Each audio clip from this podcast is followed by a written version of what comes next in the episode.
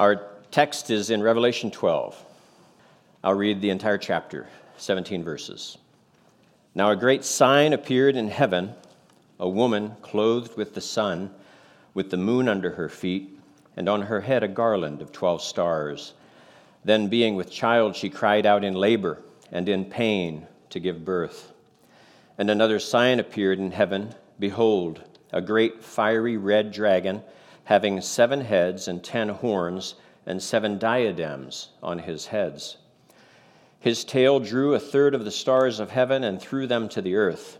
And the dragon stood before the woman, who was ready to give birth, to devour her child as soon as it was born. She bore a male child who was to rule all nations with a rod of iron, and her child was caught up to God and his throne. Then the woman fled into the wilderness, where she has a place prepared by God, that they should feed her there 1,260 days. And war broke out in heaven. Michael and his angels fought with the dragon, and the dragon and his angels fought. But they did not prevail, nor was a place found for them in the heaven any longer. So the great dragon was cast out, that serpent of old, called the devil and Satan, who deceives the whole world.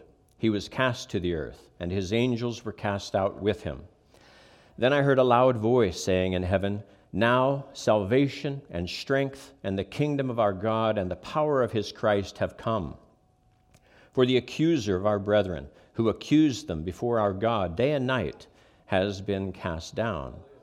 And they overcame him by the blood of the Lamb and by the word of their testimony, and they did not love their lives to the death. Therefore, rejoice, O heavens, and you who dwell in them.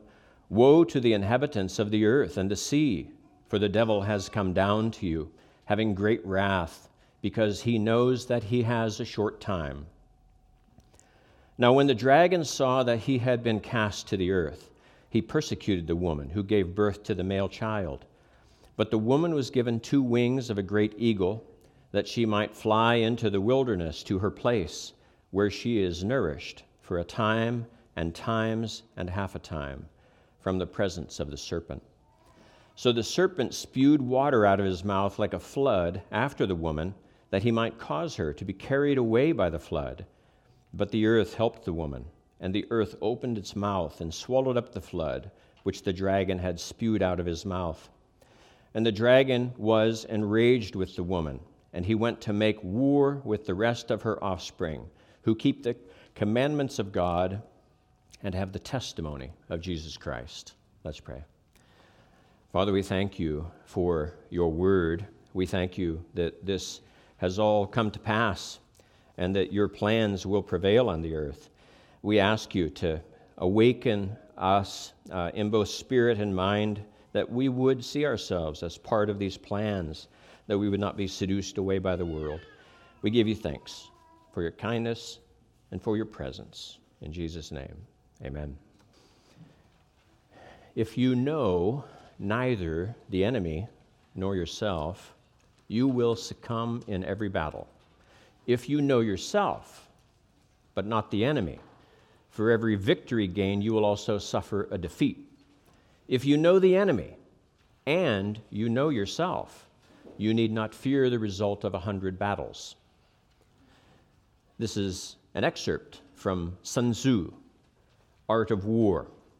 He was a Chinese general who wrote this in the 5th century A.D., and it's been resurrected in recent years. It's very popular amongst military strategists to study Sun Tzu. Last September, I was at one of these variety shops where all these people have their own booths to sell their stuff, and I bought a little red book. Anybody know what the little red book is? It's Mao Zedong's sayings back that led to the Cultural Revolution in China. It was not in Chinese, it was in English. It was published in San Francisco with this big disclaimer from the federal government saying that they did not support the beliefs of this booklet. But Chairman Mao was also a famous Chinese general, and I believe he probably had studied Sun Tzu very, very thoroughly. because when you read his little red book, he embodied a lot of that same logic, a lot of that same tactical advice to whomever would listen. We have an enemy, and we have had that enemy all of our lives, all of the existence of the earth. In 2 months, I will have been a Christian for 40 years, and it's kind of shocking to me. In part, I think it's shocking not because I'm getting older, but because like Ben Franklin said, life's tragedy is that we get old too soon and wise too late. For too long, I didn't take this spiritual battle seriously enough. And I can't say that I do still. It's very easy to do this. It's very easy to not take this battle seriously. You're young, you get a job, you get a wife, she gives you children, you have a house and a home, you become very busy, and your life becomes filled with things that are very pleasurable. Books to read, games to play, vacations to plan, movies to watch. Lots of adventures are possible in this life.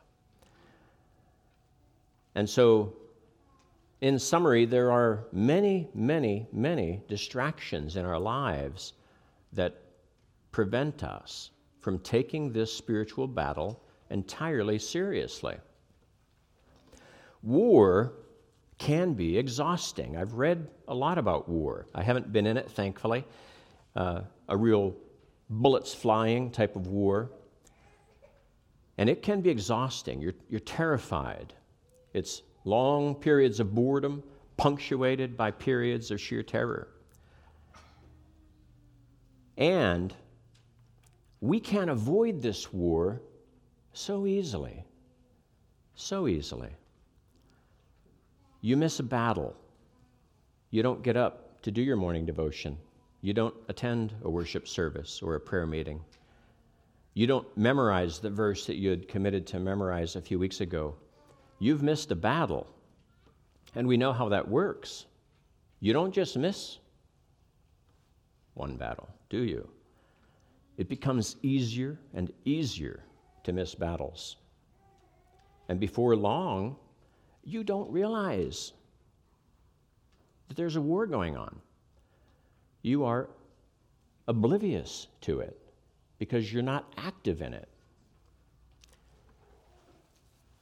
But in the short term, weeks, months, even years, you might not suffer repercussions of ignoring this war.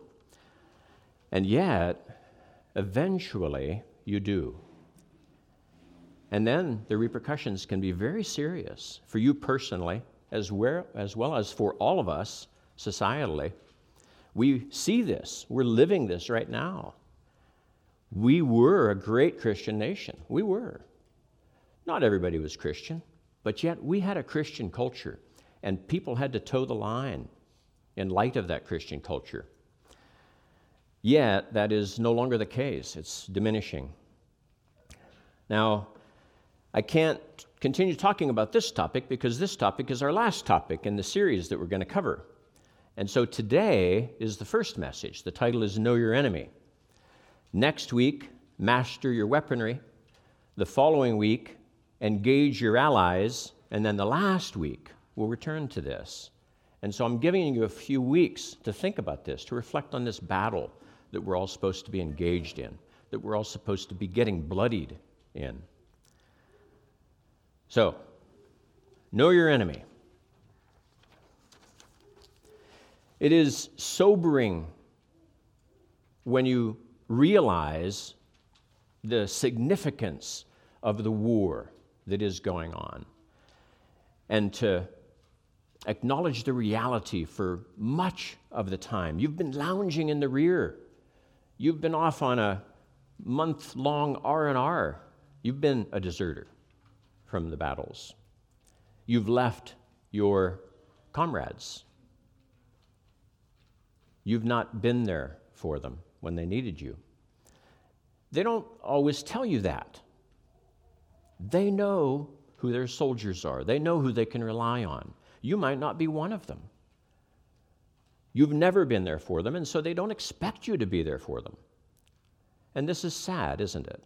It's sad that we can let people down so consistently that they don't expect us to be there for them, to help them. Now, I'm being kind of hard on you, perhaps, but I speak to all of us. I speak mostly to myself. And I think that many in this church are spiritual warriors. And I am so thankful that you are fighting, that you're on the lines, that you're there so much more often than I am.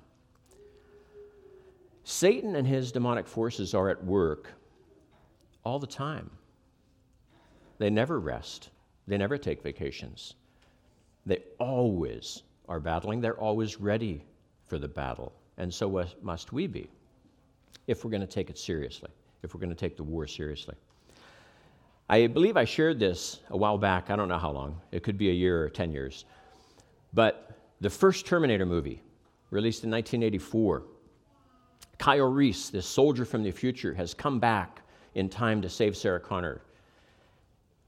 They've just witnessed the Terminator killing a bunch of people, and she's freaked out.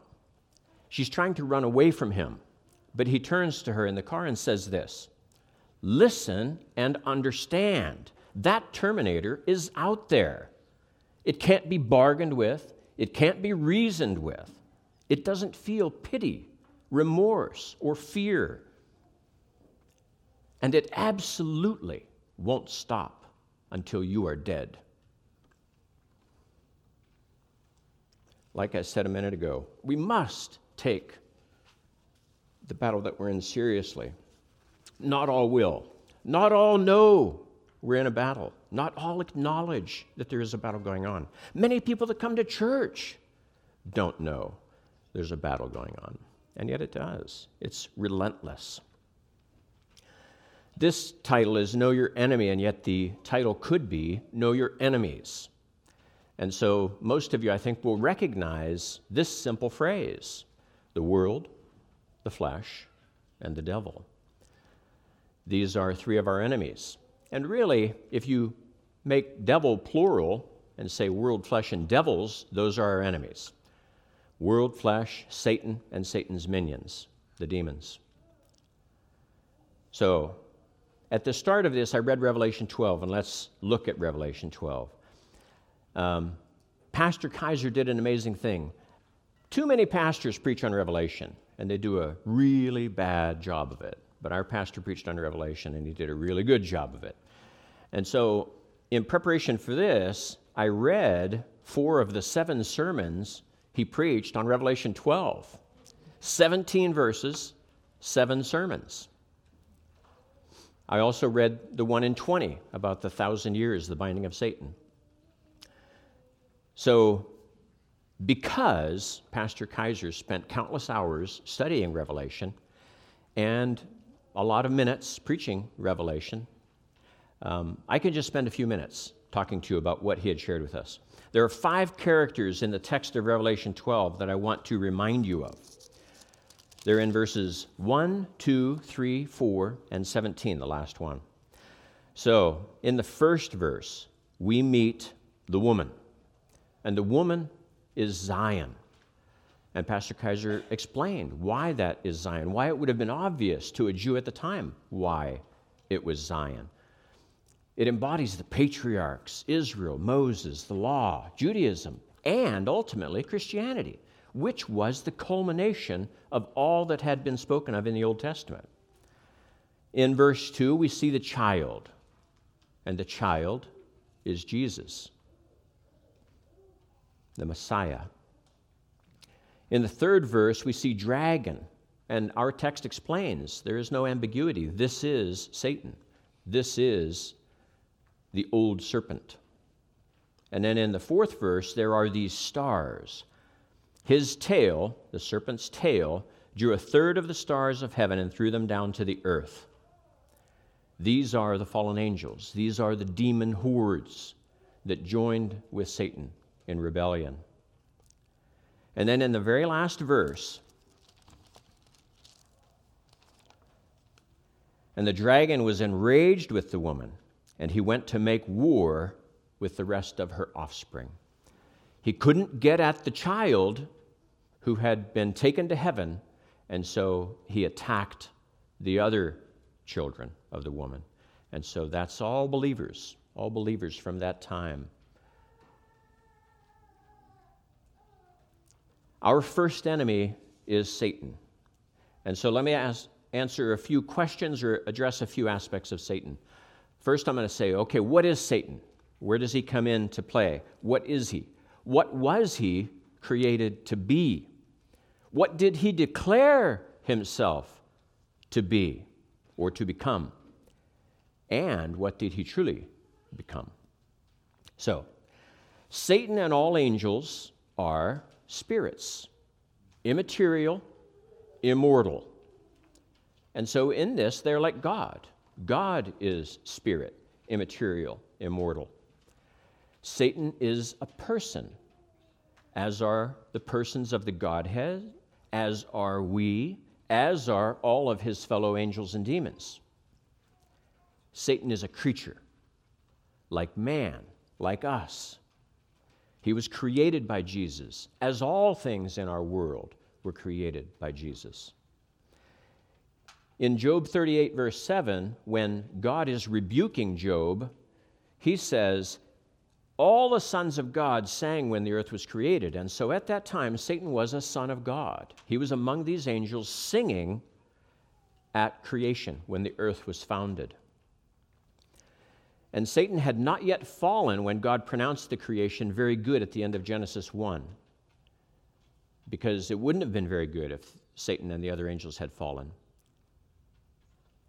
So that's what Satan is. He's a spirit. He's a creature. He's a person. What was he created to be?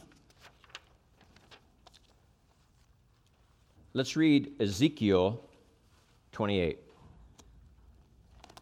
And Pastor Kaiser covered this earlier also. And so we can, again, just kind of summarize.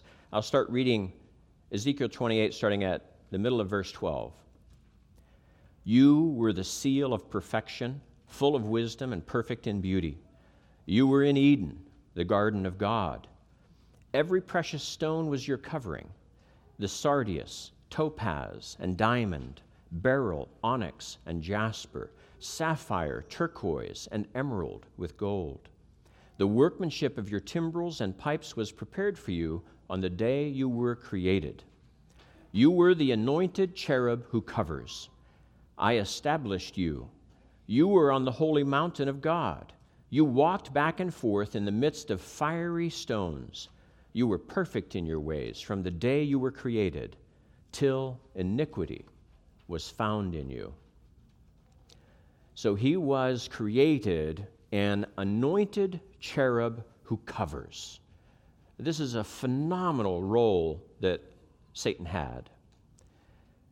When you read described the Ark of the Covenant, it was covered with the cherubs whose wings reached forward, and every year annually when the high priest went into there, he would touch that ark with that blood.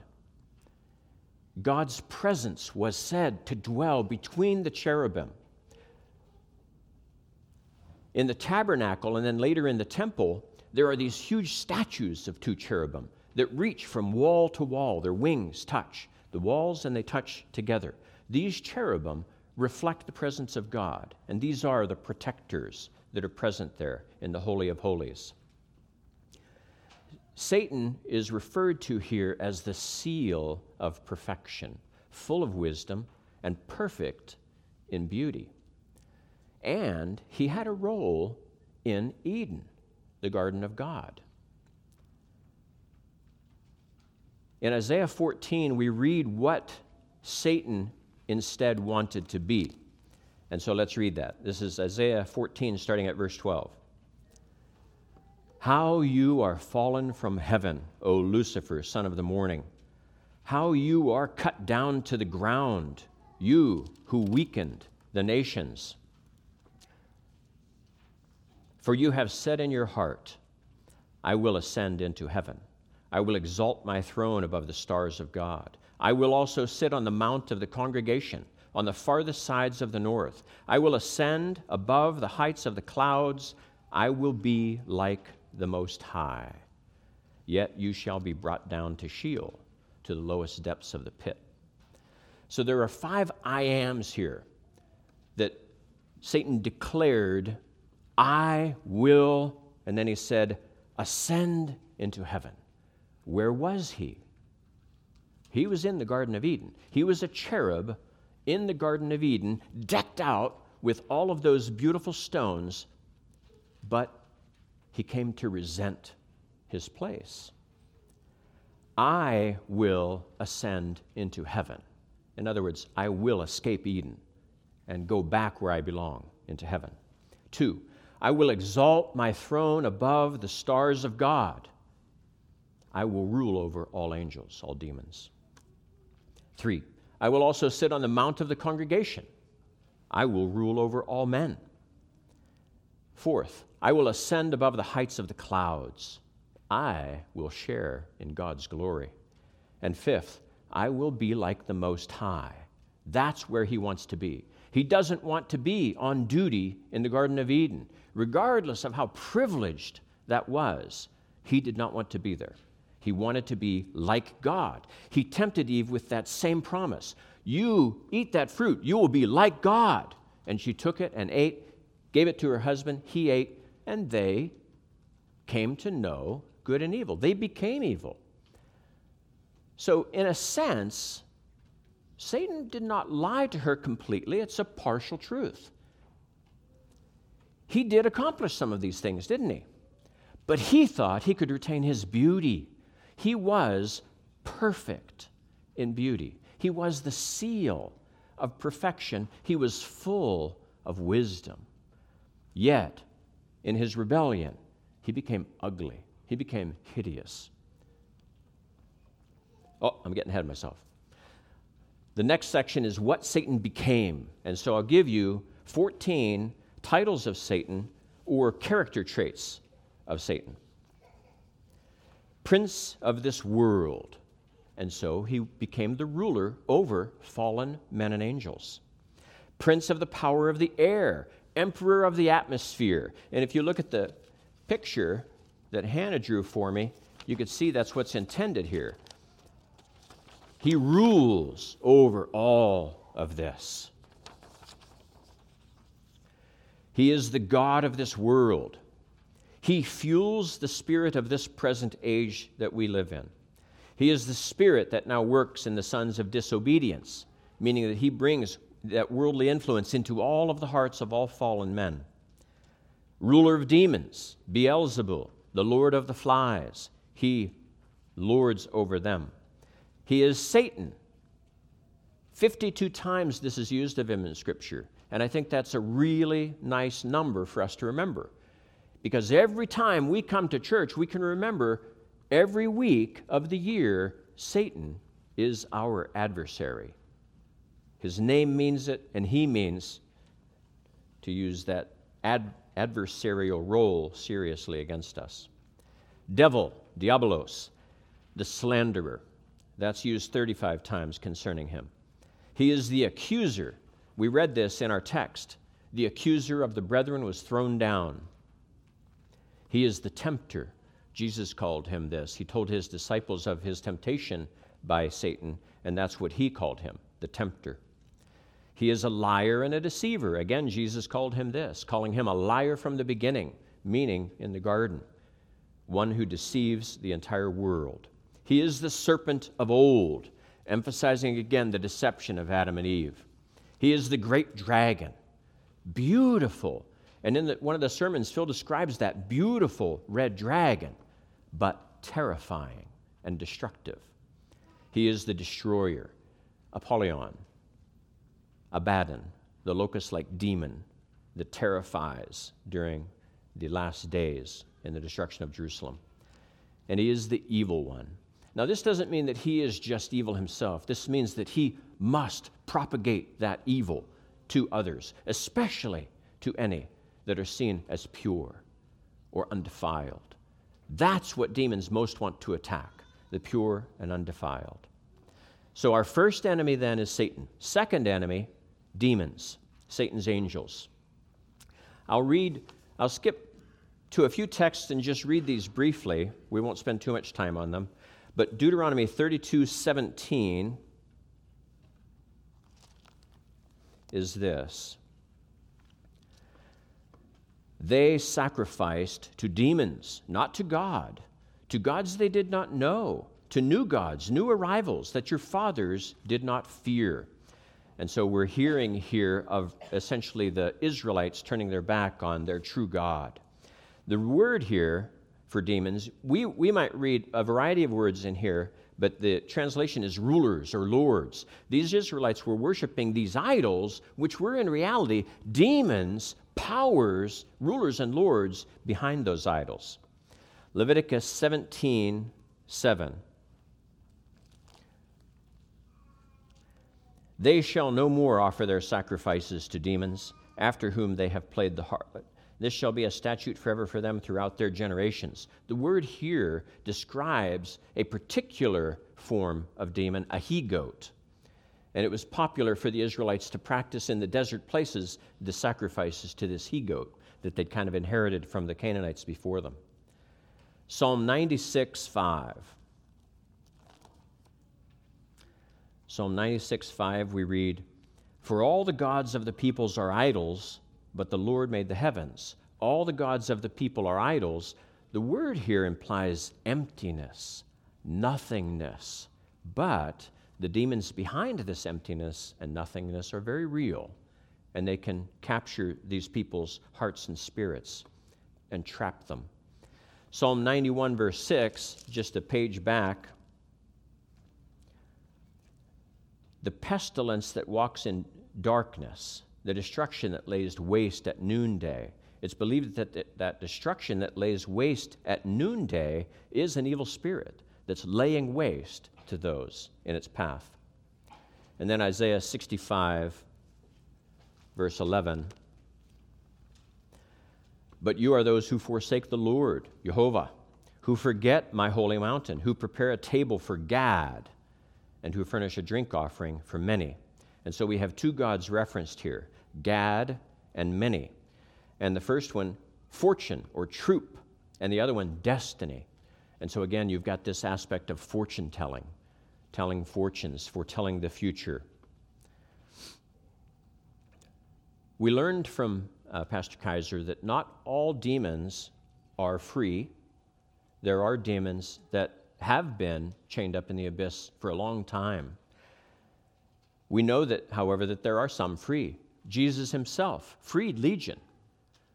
Remember when he showed up, they said, "Have you come here to torment us before the time?" These demons know more than we do in many regards. They knew that judgment was coming. They knew their time was limited. And when Jesus showed up, they said, "Are you here to torment us before the time?" And then he banished them into the swine at their own request. And then the swine ran into the sea. They killed them all, the demons that possessed them briefly. But Legion was then free. He was not sent to the abyss. Yet, in 2 Peter 2, we read this. In 2 Peter 2:4, "For if God did not spare the angels who sinned, but cast them down to hell and delivered them into chains of darkness to be reserved for judgment," and then he goes on to talk the rest of this, but these are specific angels that at the time of Noah were sent to the abyss, never to be removed from there until final judgment. So there are demons, thankfully, that have been removed from our world and will never return to it. But Legion was returned to it, and we know that Satan will be returned to it. And obviously, this accomplishes God's purposes. Yet we have a role to play in dealing with the demons that have been left here on the earth.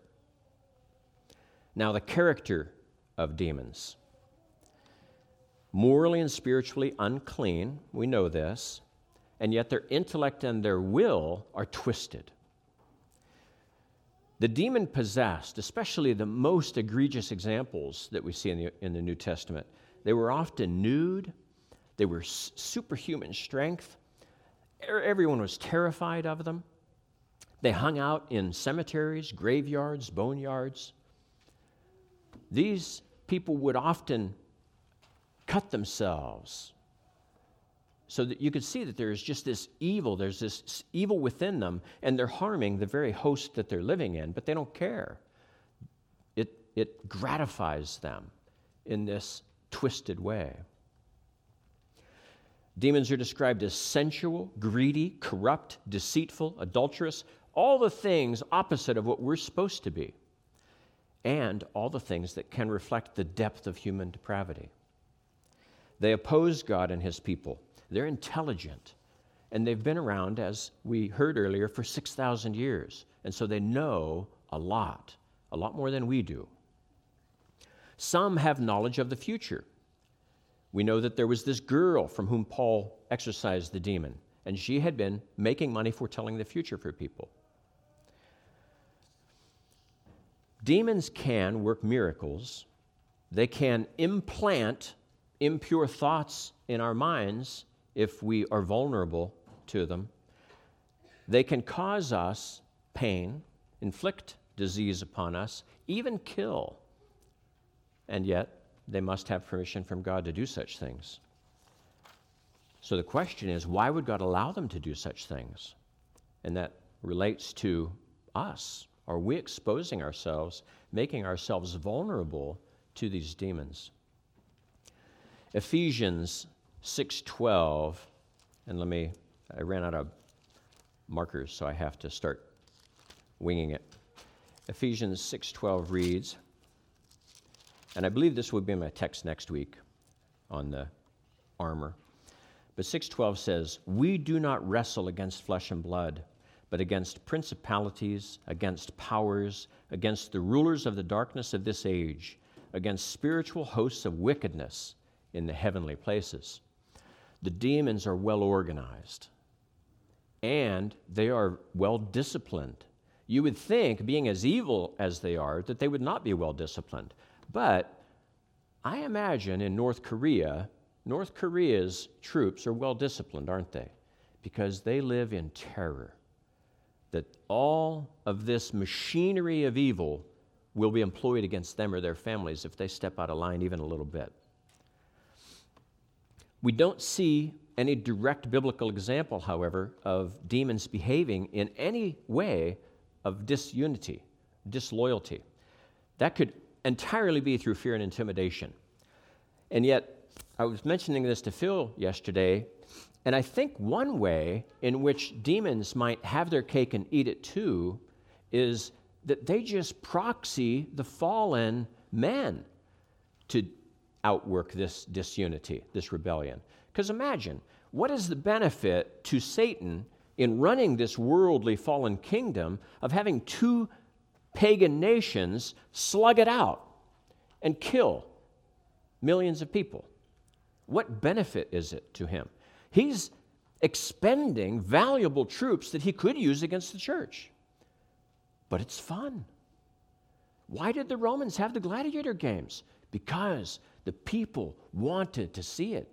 The bloodlust excited them.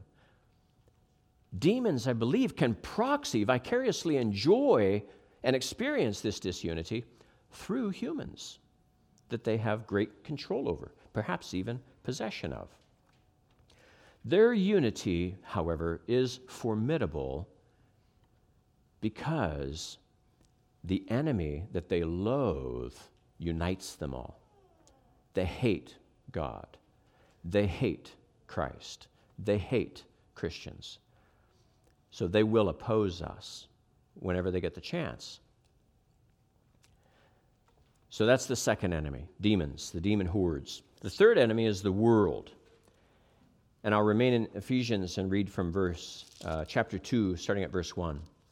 "And you he made alive, who were dead in trespasses and sins, in which you once walked, according to the course of this world, according to the prince of the power of the air, the spirit who now works in the sons of disobedience, among whom also we all once conducted ourselves in the lusts of our flesh, fulfilling the desires of the flesh and of the mind, and were by nature children of wrath, just as the others.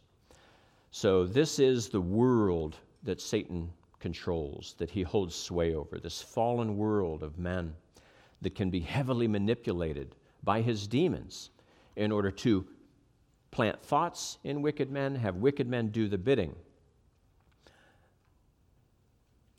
Christ, it's hard to believe that Jesus received rulership of the earth when he did, when he left the earth. When he came down from the cross, when he arose from the tomb, when he went to his Father, he received, and he does, rule the world. And so it's God's plan, however, to implement that rule slowly, progressively. And so through time, we see evil continuing to triumph as it has. But Satan knows the days are numbered. All the demons know their days are numbered. They are just living it up in the meantime, while God continues to produce billions and perhaps trillions of humans that he will convert, that he will regenerate, that he will bring to heaven to rule and to reign with him on this resurrected planet, cleansed planet. This world described by Paul in Ephesians 2, it's still our world in very many respects. We still feel all of this. The church advances in a culture here, in a country here. 2 steps forward, 3 steps forward, 4 steps forward, wiped out, all the way back. You look at France. It was, just such a star in the faith. I mean, John Calvin was from France. And yet, they murdered the Huguenots, slaughtered the Huguenots, and God has apparently removed his grace from them. They are a pagan nation now. I wouldn't call them a Western nation anymore. They're very pagan.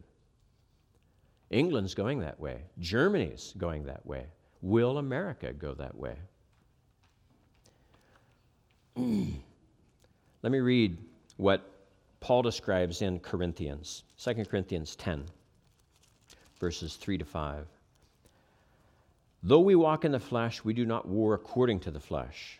For the weapons of our warfare are not carnal, but mighty in God, for pulling down strongholds, casting down arguments, and every high thing that exalts itself against the knowledge of God. Bring every thought captive to the obedience of Christ. This may be the text for the last sermon. I'm not sure. I haven't decided yet. But you can see that this is how we defeat the world, through the Spirit. The fourth enemy,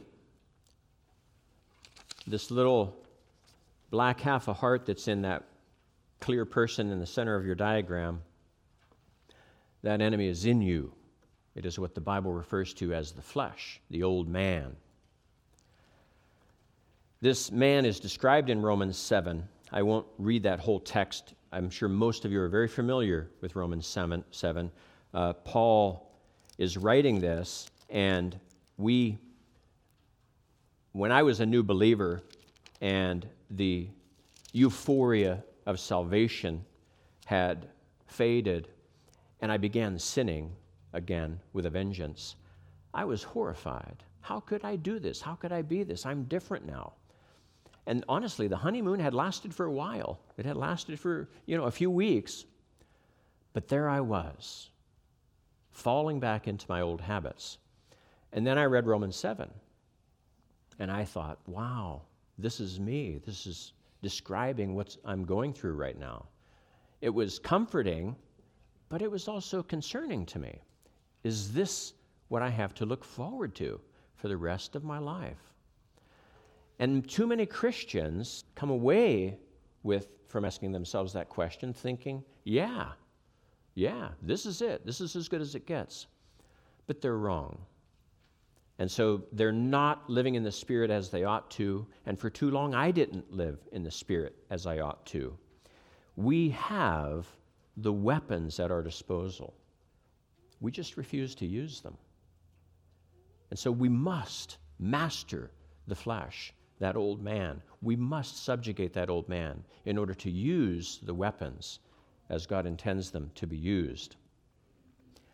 He says, how to perform what is good I do not find in my flesh. And it's not there. You must go outside to God for that strength, for those weapons. So see, we have a traitor living within us. We all know the name Benedict Arnold. He was a famous continental general in the army. Great general, very accomplished. Yet he was envious of George Washington's position. And he was a traitor. He contacted British agents, sold them that he would sell out his army. It was discovered. And he escaped to England. But his name has forever been known as traitorous. Judas Iscariot, same thing. We don't name kids these names these days. You don't name kids after traitors. I've been apologizing to every Brenda I've met in the last 6-8 months. Karen, I'm sorry. There are two ladies at the bank I go to. One is Brenda, my sister's name, and one is Karen. And so when I first met Karen, I said, "Oh, Karen, you're so sweet. I'm so sorry." She says, "Yeah." She just hung her head. I want to read a quote from Indwelling Sin in the Believer by John Owen. God is love, 1 John 4:8. He is so in himself, eternally excellent and desirable above all. He is to us, he is so in the blood of his Son and in all the inexpressible fruits of it, by which we are what we are, and wherein all our future hopes and expectations are wrapped up. Against this God, we carry about us an enmity all our days, an enmity that has this from its nature, that it is incapable of cure or reconciliation. Destroyed it may be, destroyed it shall be, but cured it cannot be.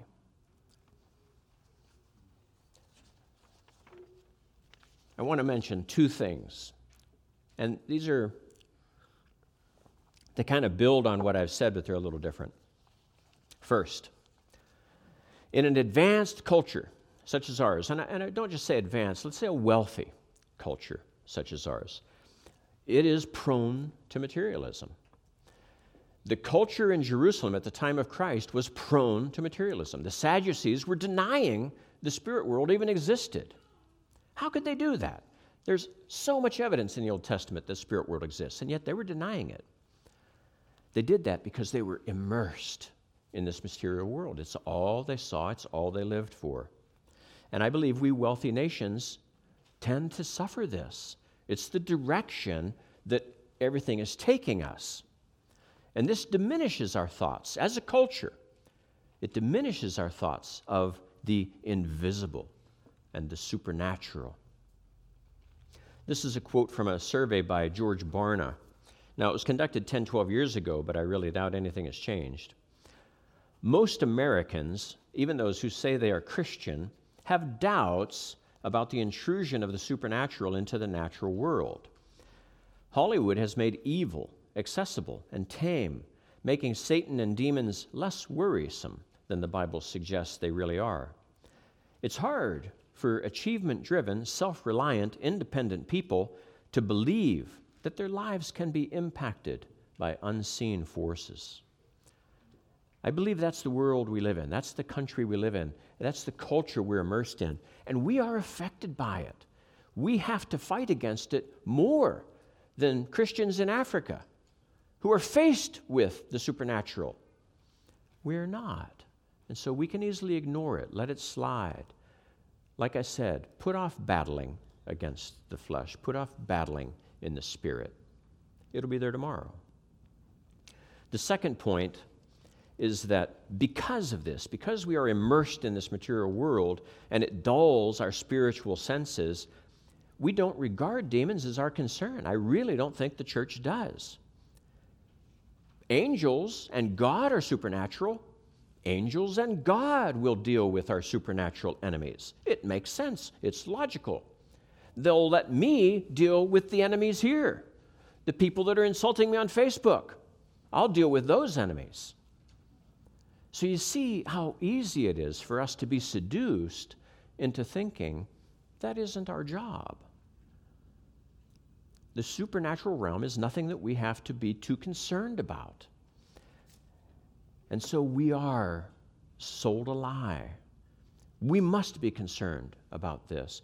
And it is pretty surprising how much of the Bible is filled with the supernatural. Angels are incidental. I preached on that years ago. And they are even incidental in the Word. They are here in a support role. They're not a main character in the Bible even. But they are so important, and especially those fallen ones that are wanting to attack you and your family all the time.